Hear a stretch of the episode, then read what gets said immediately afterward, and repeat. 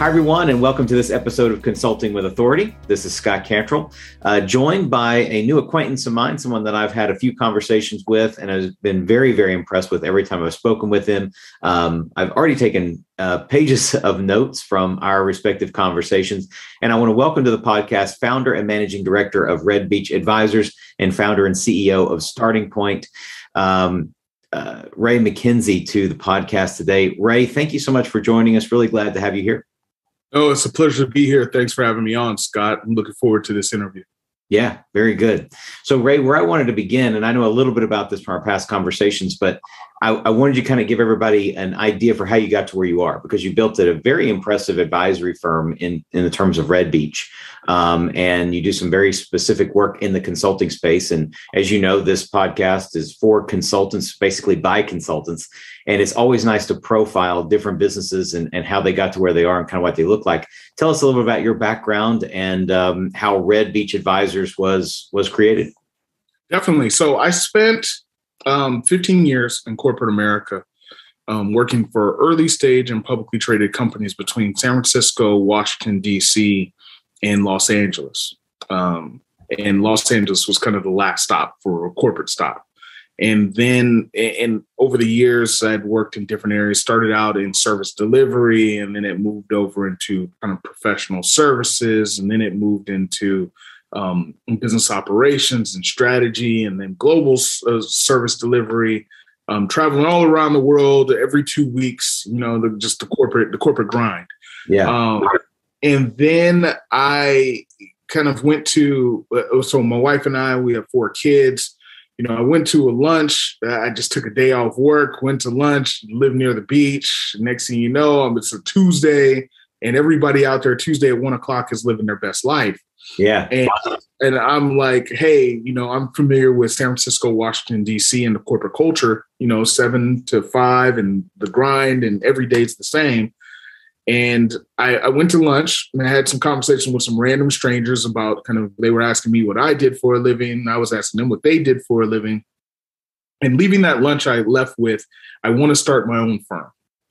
And I wanted to start my own firm for a few different reasons. But well, obviously, one of the key reasons is we have my wife and I, we have four kids, and you know, our kids are all active in different sports, and somebody's got to be around to take them and move them around to different places yeah. and that. And so I felt by by taking it, I guess, creating my own firm, I would have the ability and flexibility to to manage my family and contribute to the family and be around a little bit more for my boys and my daughter. And so with that, um, left at lunch, uh, said, Hey, I think I want to start my own firm. I don't know when it's going to happen. I don't know how it's going to happen. Within the next two weeks, I got calls from two CEOs asking if I could help consult them and there's mid mid market mid sized companies and i said well yeah i'll take a shot at it you know let's let's see i'm working full time over here but i'll also do this that led into finding out that I loved consulting. Yeah. Because it allowed me the opportunity to work on engaging um, projects with people I wanted to work with and help. And then obviously I was able to dictate and control my time mm-hmm. and travel and everything of that nature. And so it allowed me kind of the opportunity to be creative, to kind of bring different ideas, um, to help companies and affect change and actually show demonstrated change while also being rewarded appropriately because I had my own company. Right. And so that's how I started Red Beach Advisors eight years ago. Okay. Uh, and so it, that firm started out obviously, you know, very small with two clients. Um, primarily, my career has entirely been in tech and cybersecurity, um, working with companies focused on, you know, go-to-market strategy, operational efficiency, process, procedure, and then also digital transformation at a time where a lot of companies are looking for different solutions to problems across the business. Yep. And that's kind of how my career started originally. That's fantastic. That's good. Um, and I certainly understand and can relate to the autonomy piece, right? Of, of having your own business. And one of the things I, I may want to come back to and maybe circle back a little bit later in the podcast is so many um, consultants specifically ones who come from that corporate grind world that you were describing you know they decide to start their own practice their own firm their own advisory uh, with the intention of of freeing up time but oftentimes the opposite happens right is uh, you just create a new job for yourself so obviously you've been very intentional and strategic and very motivated to make sure you maintain um, a life balance and a level of autonomy within your business that allows you to to have that lifestyle that that that you that you saw when you had that epiphany uh, at that lunch that day. So I'd love to yeah. circle back around to that. Um, maybe maybe why why delay it? Let's just go ahead and jump into that because it's such a it's such an impactful part of this of this experience of being a consultant is not just creating another job for yourself where you're having to grind it out all the time. What do you think your to, to use the cliched word, what do you think your secrets are uh, to maintaining that life balance and success and being able to have that autonomy, but still get meaningful work done for your clients? Yeah, definitely. I, I think throughout my career, I've always worked, gosh, six in the morning, maybe sometimes five in the morning to yeah. five, six, seven at night. Yeah. And so that the work ethic was always there. So sure. it wasn't about just being able to really just take you know half the day and take half the day off and just do nothing it was more so about being able to control my time and my count okay you know mm-hmm. so if i've got if we've got several different clients we're working on engagements with the thought is i can work on them from five to maybe three in the afternoon five yep. in the morning three in the afternoon obviously lunch breaks you get some gym time in things like that yeah. but five in the morning to three in the afternoon. And then from three on, I then have the ability if the kids have practice, you yep. know, if mom has to go run and run errands or she has something for her company, um, you know, I have the flexibility to move things around.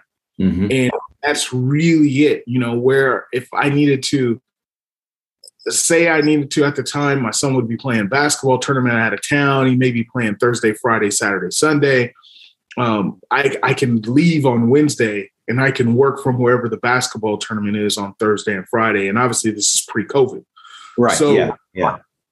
You know th- that understanding wasn't there all the time before. So really, just the ability for me to control my calendar and mm-hmm. for me to schedule meetings with my clients and customers um, uh, provided me a way a much better lifestyle at that yeah. time. I could be able to do both and I could still get all the engagements and the work done and the interviews and design process and develop strategies and things like that. But also at the same time, I had the ability to to take care of the family. Yeah. Be around. Yeah. In the way that you wanted to. Yeah, that makes a lot of sense. And so what you're saying is you know, um, yeah, work ethic usually isn't the issue. I mean, I guess it is for some folks, but if you if you decide to start your own business and you're gung ho for it, usually work ethic is is is there in, in some meaningful way. What you're suggesting then it's not about having it's not about trying to uh, create a higher level of work ethic or anything like that. It's about being smarter with your time. Uh, and in your case, it's getting started earlier and wrapping up earlier, or at least putting yourself in a position where there's obviously flexibility in terms of location where you work from. You can work pretty much from anywhere. Uh, and again, we're talking about pre-COVID. Obviously, it's even more true today, um, and more more expected and more allowed today than it was prior to.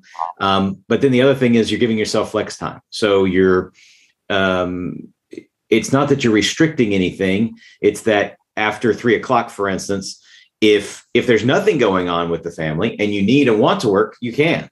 But if there is something going on with the family, you're basically saying three o'clock after that, it's flex time. I can do what I need to do. I can do what I want to do um, related to business, personal, family, otherwise.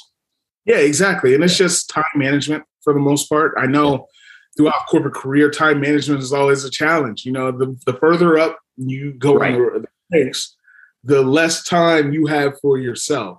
Right. You know, it's like, hey, I've got to wake up, I've got to hit the airport. I get the airport, then I've got to I've got to check all my emails and be on the yep. plane and do some more work. Then when I get off the plane, I've got to go directly to the hotel or I've got to go to a meeting. Right. And then I meeting to go to the office, and then next thing you know, I'm right back in it. And then yep. right after that, I've got to go to dinner with people. Right. And then by the time I get back to the hotel at the end of the night, it's I'm exhausted. bedtime.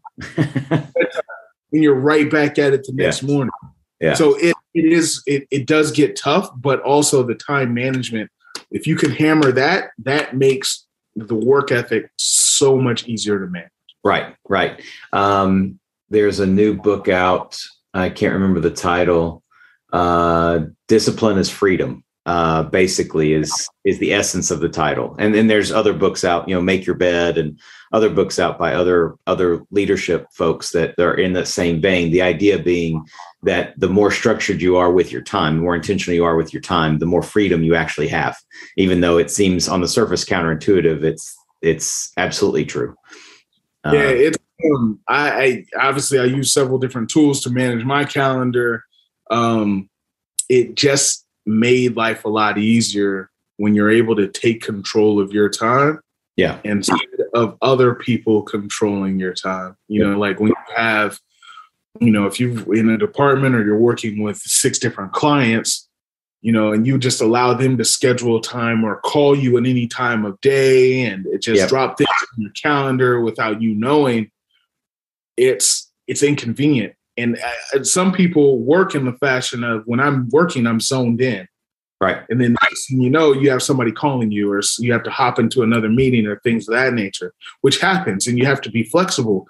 But for the most part, I try to say if you can control your time as much as you can, you try to do so.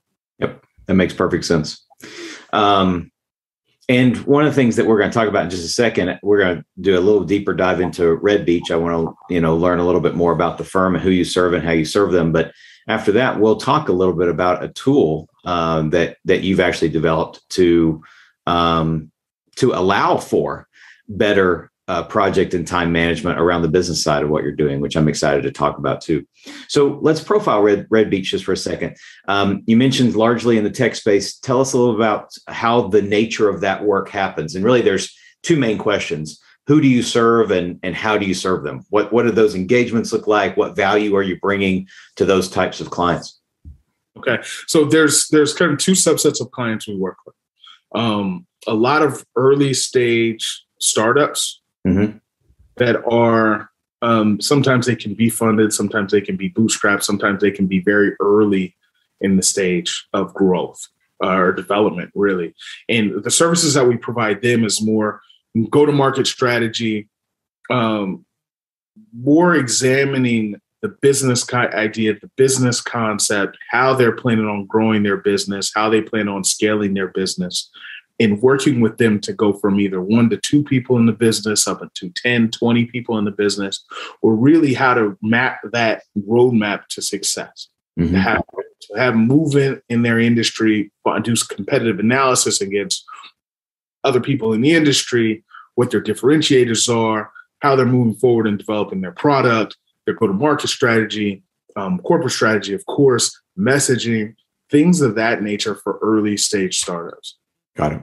And we don't we don't necessarily say, you know, you're too small or you're too early. You know, we'll always have the conversation and with those clients to find out where they're at or how people get started. That's mm-hmm. always the first.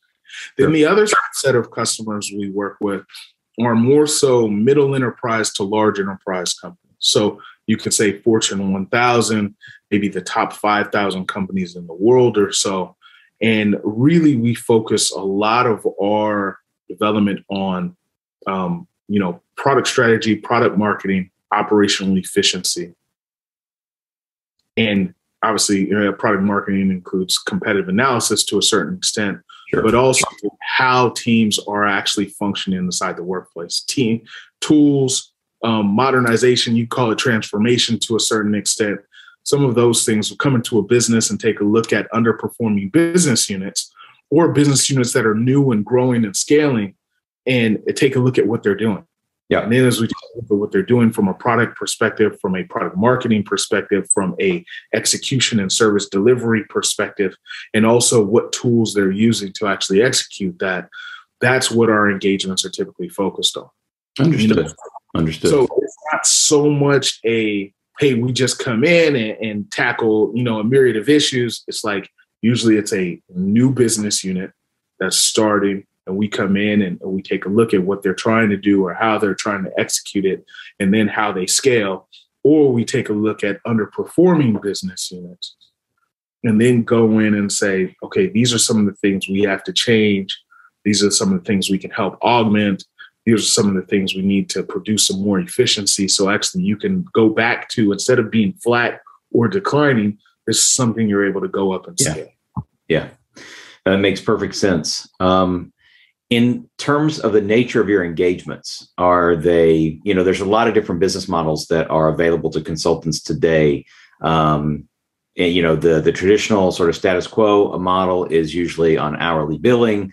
There's project based models there's performance based models not getting into any specifics as far as numbers or anything but what are the how do you engage with your clients in that standpoint? Is it is it customized projects with a beginning a middle and an end with a predetermined investment level? How does that how do how do you work with the clients in that way?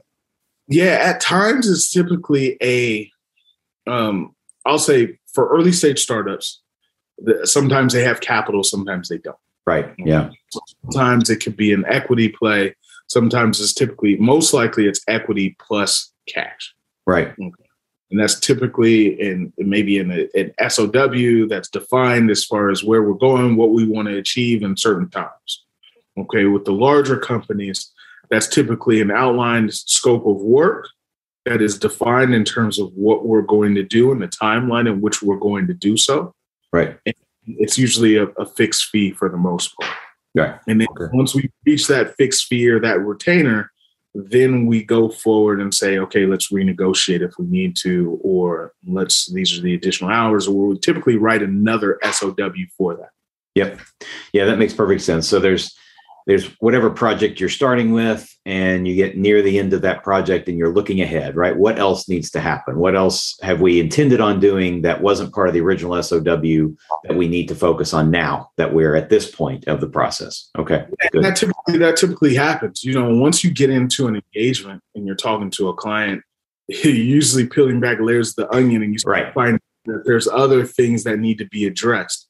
And so you know my approach has always been as you start to uncover these items that need to be addressed within the business, the business unit, the technology, or so forth, you know, raise those to the people that need to know. So you don't at the end of the at the end of the three month, six month engagement, you hit them with a list of five or six other things that need to be taken care of. Um, they're going to be like, "Where'd all this stuff come from?" Right instead of just being as transparent with your clients and saying, hey, you know, we, and I was talking to this person and this person and this person in your business, and they all three have different views of something that's going on. This is something we may want to address either now or in the future. Yep. That leads into more business further on or a longer engagement because then they're like, oh, well, you're already intently familiar with the issue. You've already been here with the team three, six months why would I bring in somebody else to address this issue? I could just work with you and extend that engagement and then let's go and solve those problems. Yep. No, it makes perfect sense. It also makes a lot of sense what you're saying because I know some consultants will, you know, they'll pay attention during their project and then it is kind of like this dump of challenges and opportunities at the end of the project and you're saying, you know, over the last 6 months here's what I found out and this is where we need to go. Your approach of saying, um, bring those things up as they're uncovered um, makes makes a whole lot of sense for two reasons. Number one, obviously you're planting the seed for future ways that you can deliver value to that client. But number two, just bringing that thing, that challenge, that opportunity, that issue, that problem, just bringing it to their attention has value in and of itself, right? They have an awareness that they didn't have before, and they can make a better decision, a, a more informed decision sooner than they would be able to do otherwise. So it does seem like that's, you know, building that into your process is, you know, makes a whole lot of sense. And obviously it sets you up for future, e- either an expansion of the SOW in real time, yeah. right? Uh, or a future SOW later. Um, yeah, exactly. I, I, think one of the one of the things that as consultants, our our job is not necessarily to withhold information or right tell everybody everything that's right in the business our job is to tell everybody what's really going on right. inside the business or department or team and so with that in real time if you uncover something or uncover a theme that is going to crop up and cause a problem later the best part is just let's raise it, let's discuss it. This is something we need to think about going forward. Um, I'll let you know if there's anything else that piles on top of this theme, so we could really assess how big of an issue this is, or if you need to assign a person on your team to it now, or if we need to expand the SOW now, or if we want to try to go get budget for it in three, four months from now you know, those are all things. Preparation is always key. Transparency is always key. And then having some level of foresight with it. You know, yep. typically consultants will say, oh, you know, I'm going to go ahead, give me a list of people, give me a, a, a access to these systems. I'm going to go back, I'm going to do my assessment. I'll come back in six weeks with a full 30 page report of everything I found. Right. Then you dump a 30 page report on an executive that's already ex- immensely busy. Right. And nothing and then, happens. Yeah. And nothing, then nothing gets fixed. Yeah. And the client is is is helpless. You as a consultant are out of an engagement. Yep. And the problem still persists. This you know, is so, a yeah, no, that makes perfect sense. And this is a this is a issue uh, that I want to kind of stay focused on slightly because it it it segues directly into where I wanted to go next, which is around business development and kind of what your sales process is. And again, not asking you to reveal any secret sauce or, or pull back the curtain too far, but this idea, what you're talking about of, of avoiding the, the information overload uh, for a prospective client all at once is, I think, really, really important. And instead, finding a place that's meaningful, that they already have a perception that they need help in, and simply starting there in a meaningful way. And then along the along that pro it may and it may be a grand project. It may be a substantial you know SOW in the first place but along the way identifying those other things as opposed to saying let's identify everything up front yeah and then put it in front of you and then you know go through the process of of creating a lot more stress on your end mr mrs prospect and then stressing you out so much that you say, well, I'm going to need another six or nine months to even figure out where to even begin. Exactly. Right? That's, that's um, as opposed to just getting started with something that is that that is a need in the moment. So maybe describe a little bit about what does once you're into initial conversation, you, you're you know from the standpoint of you've have the initial meaningful conversation with a decision maker. What does your general uh, process look like to cultivate that opportunity into a into a, a new project client?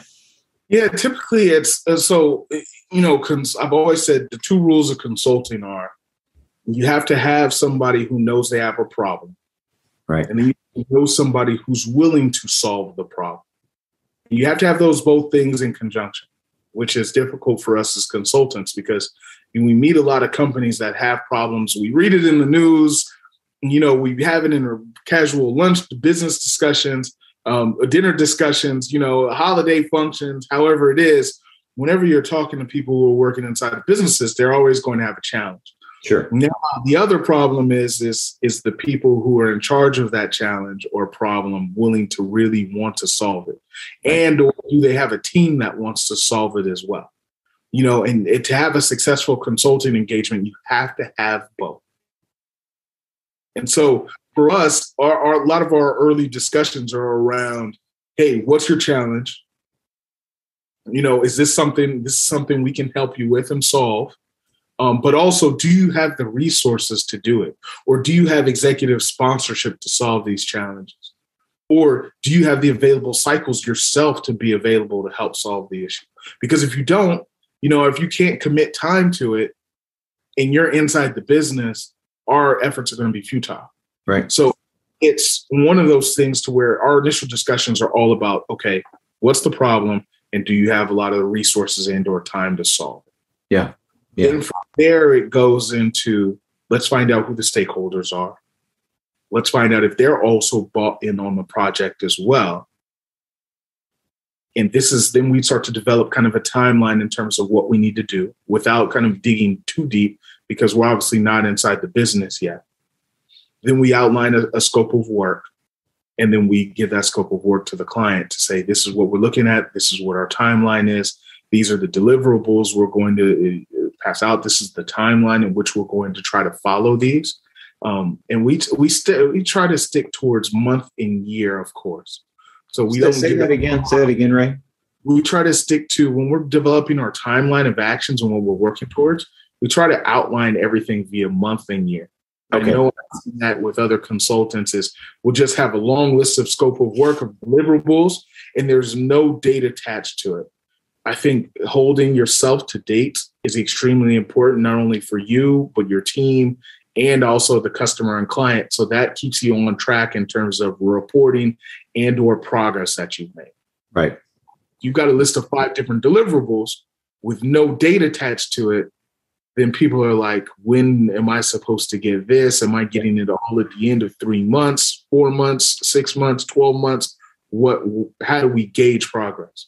And so I always think scope of work, timeline, attach dates to it. Yep.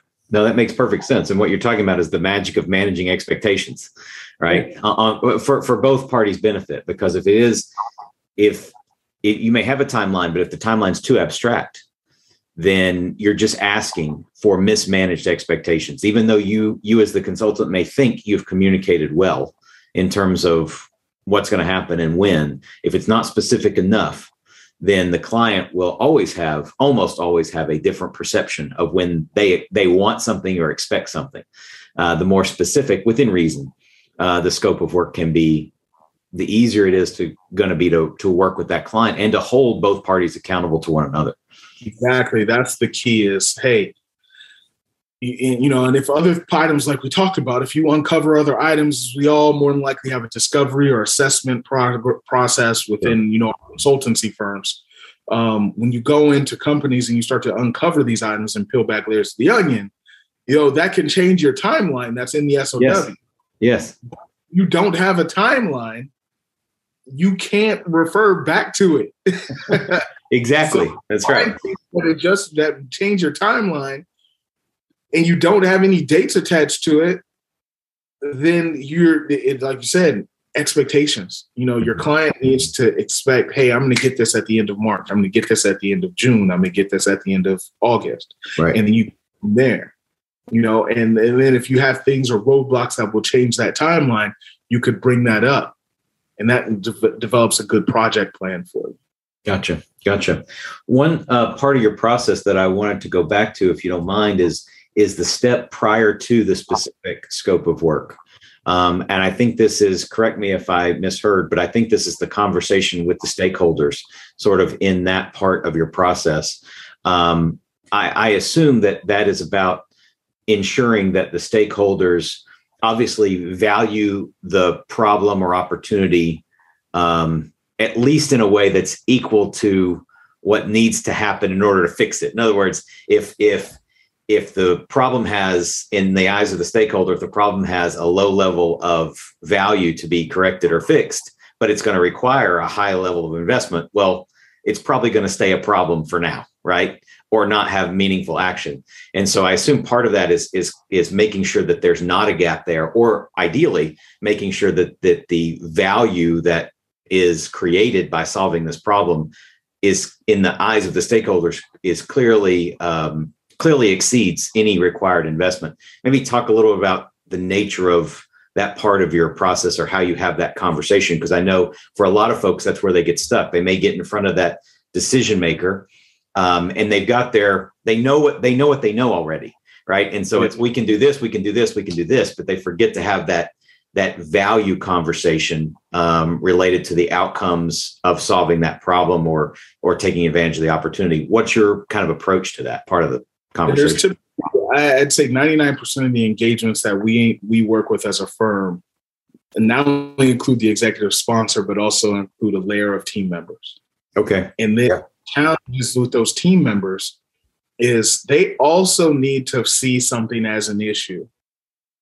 And if they don't see it as an issue or they think other items may be roadblocks to that issue, people always want buy-in, they want to be heard to a certain extent um, they for the, for people to buy in, you typically want to gather their opinion or how they feel or what affects them in their day to day work. And so, just by having a quick conversation, either with stakeholders or things like that, which is, hey, we're undergoing this project or we're you know we're discussing this project with this senior executive and you're a key member of this project we'd like to understand what challenges you have with this project mm-hmm. how this affects you yep. and then from there at least they just get to kind of do a dump as far as how it affects their business how it affects them and their team their personnel or their day-to-day work life Right. And then you just provide the ear to listen.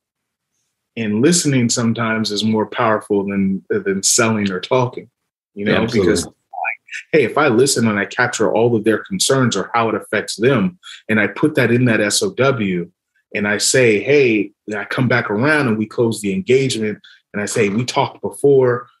This is something we're working on to help you and your department. They're all ears. Exactly. You know, and it breaks those barriers down and and that seems to help quite a bit. I think what you're talking about is really really important, and and I've gotten held up by this um, myself more more times than I care to admit. Uh, but where I will focus solely on, or in the past, I will focus solely on the decision maker. And it's, I guess, it's one thing if the nature of your work is only focused at the executive level. Like if you're an executive coach, and you're only working with that individual for you know the optimization of their performance as a leader or something like that well obviously there may not be a team uh, component that is required for implementation in order for you to succeed in that particular project. But that's not what you're talking about. You're talking about there is going to be a team that is going to be partially or perhaps largely responsible for the success of the implementation of this work and this project. And if an executive, the executive sponsor, the key decision maker simply says, This is what we're going to do, do whatever Ray tells you to do, that's probably not going to go over as well. it, it, into the conversation and making them advocates for the project in the first place. Yeah, we've um you know, there are some engagements where you're just working with the executive sponsor. Inside the organization, the executive sponsor has the power or the wherewithal to kind of dictate what is going to happen yeah. and how it's going to happen. And sometimes I've had experiences to where the executive um, sponsor, the executive, has already had conversations with the team like, this is what we're going to do. Yeah.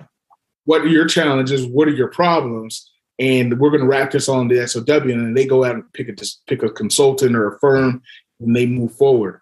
Other times you do have buy in from other departments. Yeah. So yeah. you've got to collect that when you're working cross functionally before you kind of step into the minefield. Yeah, right, right. Understood. Yeah, and I think that is so important because it is so easy to get focused on the decision maker in terms of the sell, right? And there are you know uh, sales trainers and teachers and gurus in the consulting space that'll say, you know, just focus on the decision maker, only focus on the decision maker. And from the standpoint of getting a, a signature on a contract, that's one thing they are the decision maker as far as that signature goes. But then there's a second piece to this, which is the actual delivery, the actual uh, creation of value for the organization. And if that requires, um, you know, that secondary team or potentially, you know, team members on down into the organization that are going to be an integral part of whether that project succeeds or not, I think it's really smart to bring them into the conversation and make sure you're hearing them and listening to them in advance. Um, the other note, too, which I've had this experience and I suspect you have too, and you, you alluded to this, is those lo- quote unquote lower level team members, even though they may be leaders themselves. Those lower level team members can oftentimes give you gold and insight that the executive may not have even been aware of, but that are critical to the project in the first place. Yeah, exactly. I think just having those conversations, you'll start to, and this is something that probably happens, I'd say, in 99% of organizations, is the day to day operators of businesses or the ones that are doing a lot of the tactical work. Right. We have concerns, challenges, roadblocks that executive management may have heard of once every six months. Right.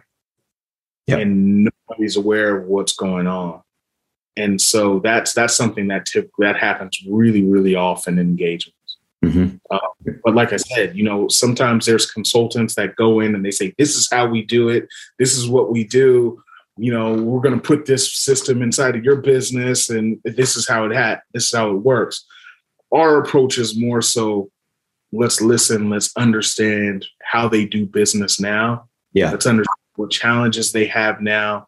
Let's understand who they have to kind of work within the business. And then let's develop solutions and strategies around that to solve a challenge. Right, right. It's more of a listening and adaptation process to understand what we're dealing with versus we just go in with this platform. This is what we do. This is what yeah. works. Every business, to a certain extent, is a snowflake, and it, yeah. you got jump over those challenges to a certain extent, unless you are McDonald's or Chick Fil A or something like that, where you're a franchise. Almost every business is an independent snowflake. Yeah. Yeah. You know what's interesting? I, I I like this line of thinking too because there is a there is a movement in the consulting space of productizing service, and I don't think the answer is pure customization or productization. I don't think that you say, "Oh, this is the way" or "This is the way." I think it's dependent upon two things, and you you just alluded to it.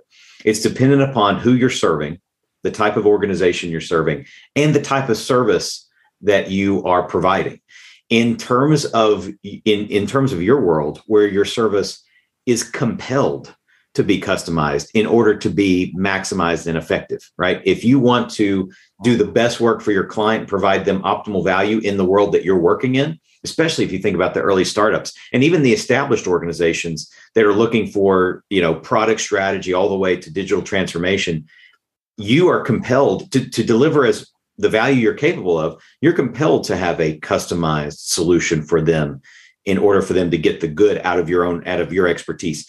You trying to create a a, a purely you know rigid um, uh, productized service that has a box around it sounds yeah. like a recipe for um, you, you might help them get incremental results but you're not going to help them maximize their results where in other industries or for other targets i can imagine that uh, a productized service could could be highly effective depending on where they are and what their focal points are. So i think this is a really interesting point and i've had you know i've had people on the podcast before they're talking about the advantages of productized service and the other folks are talking about the advantages of customized service. And i don't think it's um, i, I want to get the reason i even bring this up is i'd love to get your take on this. I my perception is i don't think it's one or the other. I think it's who am i serving and how do i best want to serve them? And then is a productized service in in my and the client's best interests? And if so yes. And then in many cases that's not that's not true. It is trying to put a square peg in a round hole. What is your i'm sure you've seen the same thing in in the consulting industry about moving to productized more scalable types of services. What's your perception of that? Good bad and different? Are, are there conditions or qualifiers? Maybe you've had experience with it. Yeah it depends on the canvas that you have to work with. Okay. You know, Describe that. Yeah. You have a blank canvas, go in and put in the productized service. You know, which is, hey, we're just starting off with this business unit. You know, we just created this product. You know, we're trying to, you know, develop our messaging and, you know, website and, and things like that. And, you know, lead funnels and operational process, how we deliver services and support and service. And we don't have tools. We don't have anything. We don't have a website. Right. The product is we need to go from zero to 100. Okay, if you have a productized service that can obviously solve all those challenges in one blank canvas, then you can start with that. That makes a ton of sense.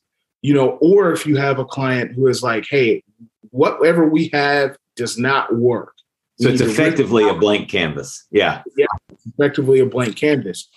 Then that productized service works quite a bit. Um, however, more than likely in the engagements that we are a part of, we're already working inside of organizations that have, you know, some sort of paint on the canvas. Yep. They've either got some sort of process, they've got some sort of tools, they've got departments of people who are already responsible for certain actions and so you don't want to try to rip and replace that. You just want to go in and try, try to say, hey, these are ways that we can solve these challenges inside of the current framework that you have. Yep. I, I, yeah. and, it, and it makes a lot of sense. And maybe you have a productized service that can slide into one area or maybe there's a gap in one area that is like, hey, if I'm writing a lot of product marketing content or product strategy content, maybe I've got a bunch of templates that right. I can plug in here and you can use. So then you've got that productized, you know, service or that piece of your productized platform that you can use. Yeah. However, you know, to try to plug in one methodology or one technology and try to say, hey, I I know you use um, Salesforce over here. How about we rip that out and we go up yeah. like Active Campaign or HubSpot or right. something like that? That's, that's problematic. Be, yeah, you know that's going to be very very problematic. And so, you know, to as a consultant, a part of us is to think and be creative. Right. I uh, I hadn't ever heard the explanation that way before, but it makes perfect sense to me uh, this this metaphor of of you used canvas in terms of how much of the picture how much of the picture do they have right already yeah. right how much of it is at least good if not excellent and your job as a consultant is to number one determine that how much of the picture is is in the the level of resolution it needs to be and where are the gaps and um, and yeah, obviously, the more paint that they have on the canvas that that can and should stay there, naturally, the more customized the service needs to be. It's like working a puzzle at that point, right? You can't. The puzzle piece has to be fit has to fit the right way. Um, whereas if you're starting with a blank canvas or you've got a big gap of the canvas that's blank in a particular area, well, the puzzle piece, the puzzle, our puzzle piece will fit there because you ain't got nothing there. um, yeah yeah that's and and that that you know that process kind of works relatively well but like we're all consultants so more than likely when we walk in the door we do some sort of discovery or assessment sure. Just kind of naturally what we have to do because we have to learn what we're dealing with across the organization. And that is when you start to say this is where we can plug in this service for you. Yep. Makes sense. I love it. Uh, I, I, yeah i'm glad i asked you that question because this is something that's been in my head too when when consultants ask me about that that difference between customization and productization and which one's right for them. And it's like it's never quite that clear. It's really based on where the client's beginning. It's exactly what what you mentioned which makes sense. Um, let's take a step back from the sales process for a second. What does your business development process look like from a from a marketing or prospecting point of view? Is i'm sure you get a lot of business that is you know direct introductions and referrals. Um, maybe tell us a little bit about the business development and and if if virtually all of your work now is through introductions or referrals how did you how did you get track you said you started with a couple of clients. How did you get traction in the beginning in terms of uh, you know yeah. creating a healthy pipeline what does that look like the pipeline all started with just personal network yeah that's how it started for the most part i think for consultants I'd say of the consultants I know in my network, 90 to 95% of them started with all personal connections or a network. Right. And over the course of time, you know, you continue to develop those relationships and cultivate those relationships. And, you know, things like LinkedIn are perfect because then they start to say, hey, you changed your title and what's this company? And people in your network start to inquire about why you, where you moving, where you made the sure. move um, and allows you kind of to hit everybody in an easy way. Um, for for us, yeah, it started out as personal network, my personal network, and then from there, I started to develop partnerships with other consulting firms in different areas of the business. Okay. So it was like, hey, if I start to develop these relationships with these other firms, then we then start to develop some sort of business development pipeline partnerships referral network. Um, and that's been immensely helpful for us. You know but also at the same time it takes time to do that. Does and right. I, as kind of what i've learned is you know a lot of people make introductions with the hopes of doing business immediately. Right hey we're going to you know oh let's do this let's make this happen let's go and really it takes about 6 12 to 18 months for that to really start to cultivate and have some sort of impact. And I say that because if Scott, say you and I are, are saying we're going to enter a partnership of some sort. You're currently working on engagements right now. Right. I'm currently working on engagements in my firm. It's going to take us time to clear those engagements out before right. we can sit down and say, let's work together. Sure. So it takes conversations, takes follow up, it takes developing the relationship, being available, and then you, you go from there. So it's partly your network, partners, and other consulting firms. And then a small piece of it is more so just regular search and hunt and find business yeah. development opportunities. And there's a lot of sites out there that offer some of those opportunities. Um, as a firm, we've been able to close some great engagements with firms like ServiceNow, mm-hmm. um, Qualys, things of that nature that we found just in the general market. Right. That's good. You know, very, but I'd say in consulting, that's a very, that's, I won't say very small, but I'd say it's 10 to 20% of the business that you're probably going to be able to close. Yeah. Yeah. You know, what you're talking about, I just wrote this down because it's a, it's a, it's a reframing of how I thought about the marketing and prospecting process. And obviously, I'm in the business development space, and, and one of the primary things that I do with my clients is help them position themselves more efficiently and effectively in the marketplace so that they can have more visibility, more credibility, more authority. All of that, right, leads directly into what you're saying. Why, why, why be more visible? Why be more credible? Why be more authoritative? Well, the goal is to build out your personal network of, of people who can hire you and want to hire you, need to hire you, right? And so that's the whole point of it. But I hadn't thought about the nature of your, uh, what I wrote down was focus on prospecting strategies that support network development, either either for prospective clients or or partners, strategic partners. And if and if your prospecting efforts as a consultant focuses just if, if your primary focus is not on getting a sales conversation, but if it's focused on creating a new quality relationship, that's a win. Yeah. Relationships drive consultancies. Yeah. Yeah. That's good. Um, I want to shift to um, talking about this this new initiative and new project that you're launching called Starting Point. Um, maybe talk a little bit about how it how you know the background of it, that story, and then kind of what it is because I think this is a this type of solution is something that is much needed in our industry, and there are other solutions, but they are um, imperfect to say the least. Um, it, it, seems like other solutions that do project management for consultants are um, some are very good in one way, but they're missing other things. So I, I, won't I won't say anything more, but tell us a little bit about Starting Point, what it is, and what it does. Yeah, what we did was uh, as kind of I continue to build out Red Beach Advisors. I found myself with a gap of I've got a lot of consultants working on a lot of different engagements, and I didn't have the ability to see everything that was happening. Mm-hmm what that turns into is asking a lot of incessant questions and or those long friday emails of updating of everything that you have going on this right. week. Conversations all that stuff so at least i'm in the loop. And then my clients also didn't have a way to have a central method for contacting red beach advisors if they needed to.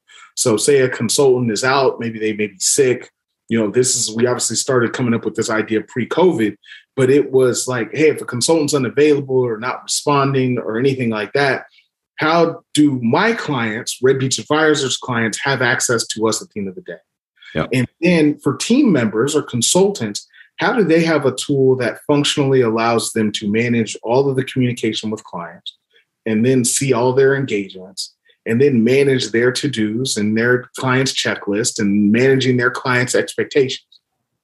We needed a tool to do all those things. And so we started building it in red beach advisors. Gotcha. So we started building it we started running it across people like yourself and others in the consultancy space.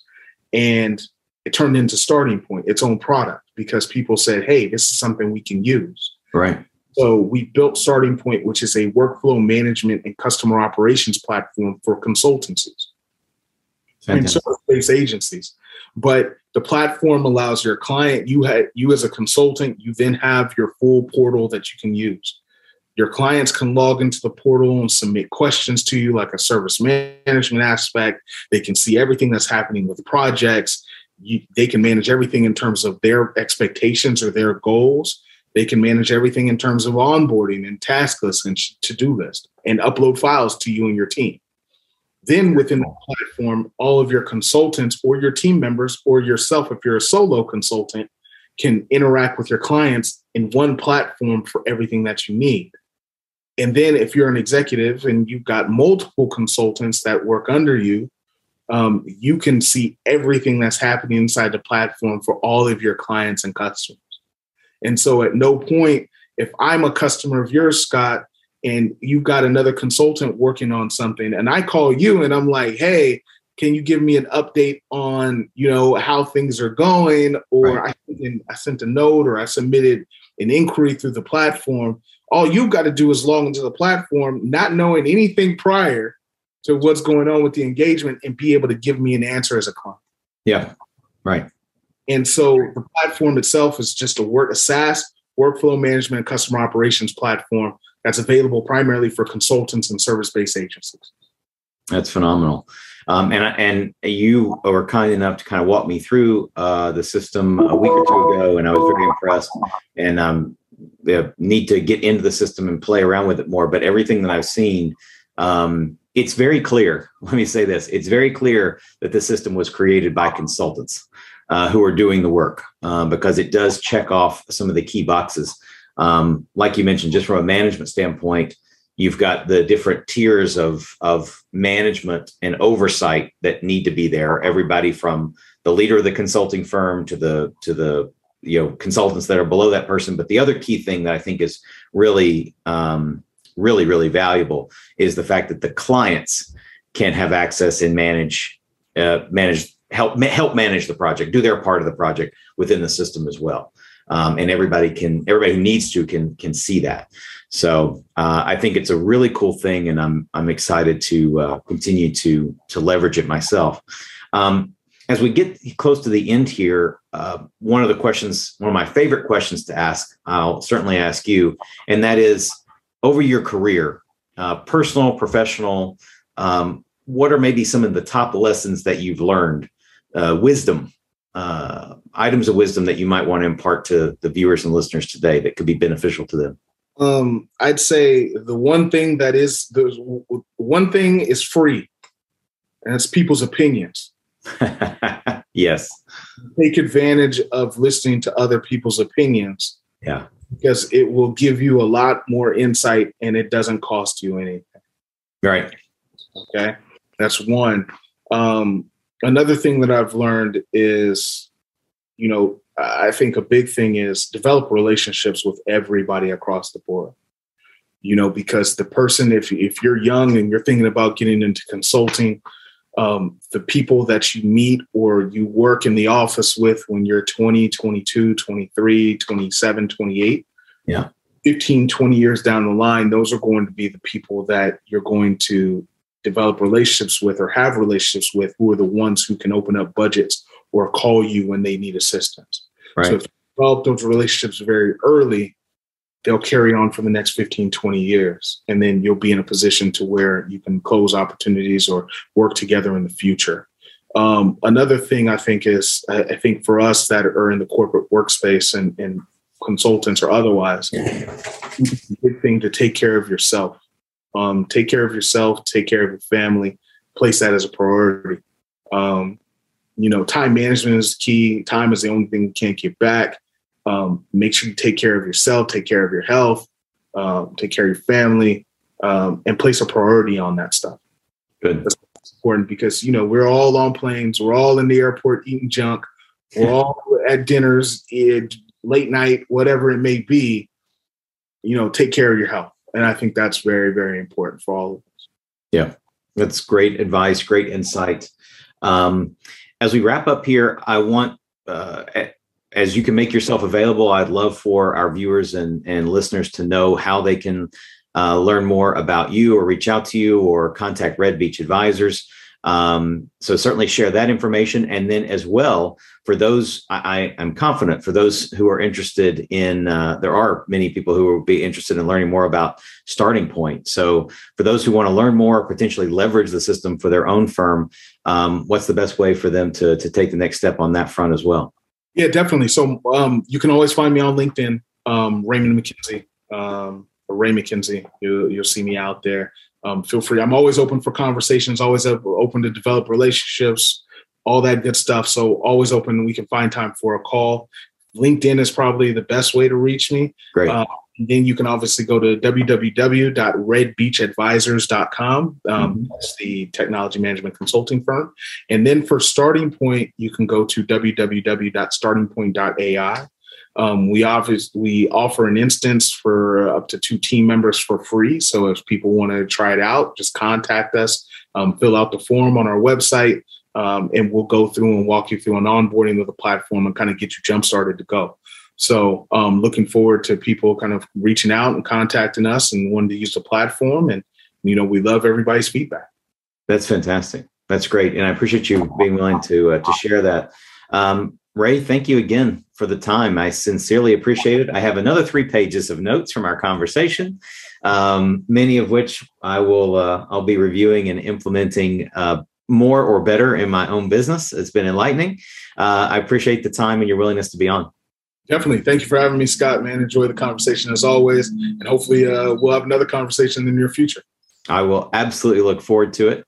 Uh, for Consulting with Authority, everyone, this is Scott Cantrell, as always, wishing you the best of success. Thank you for listening. I hope you got a ton of value out of this episode. And before we go, I want to thank the sponsor of our show, Smart Solutions Media.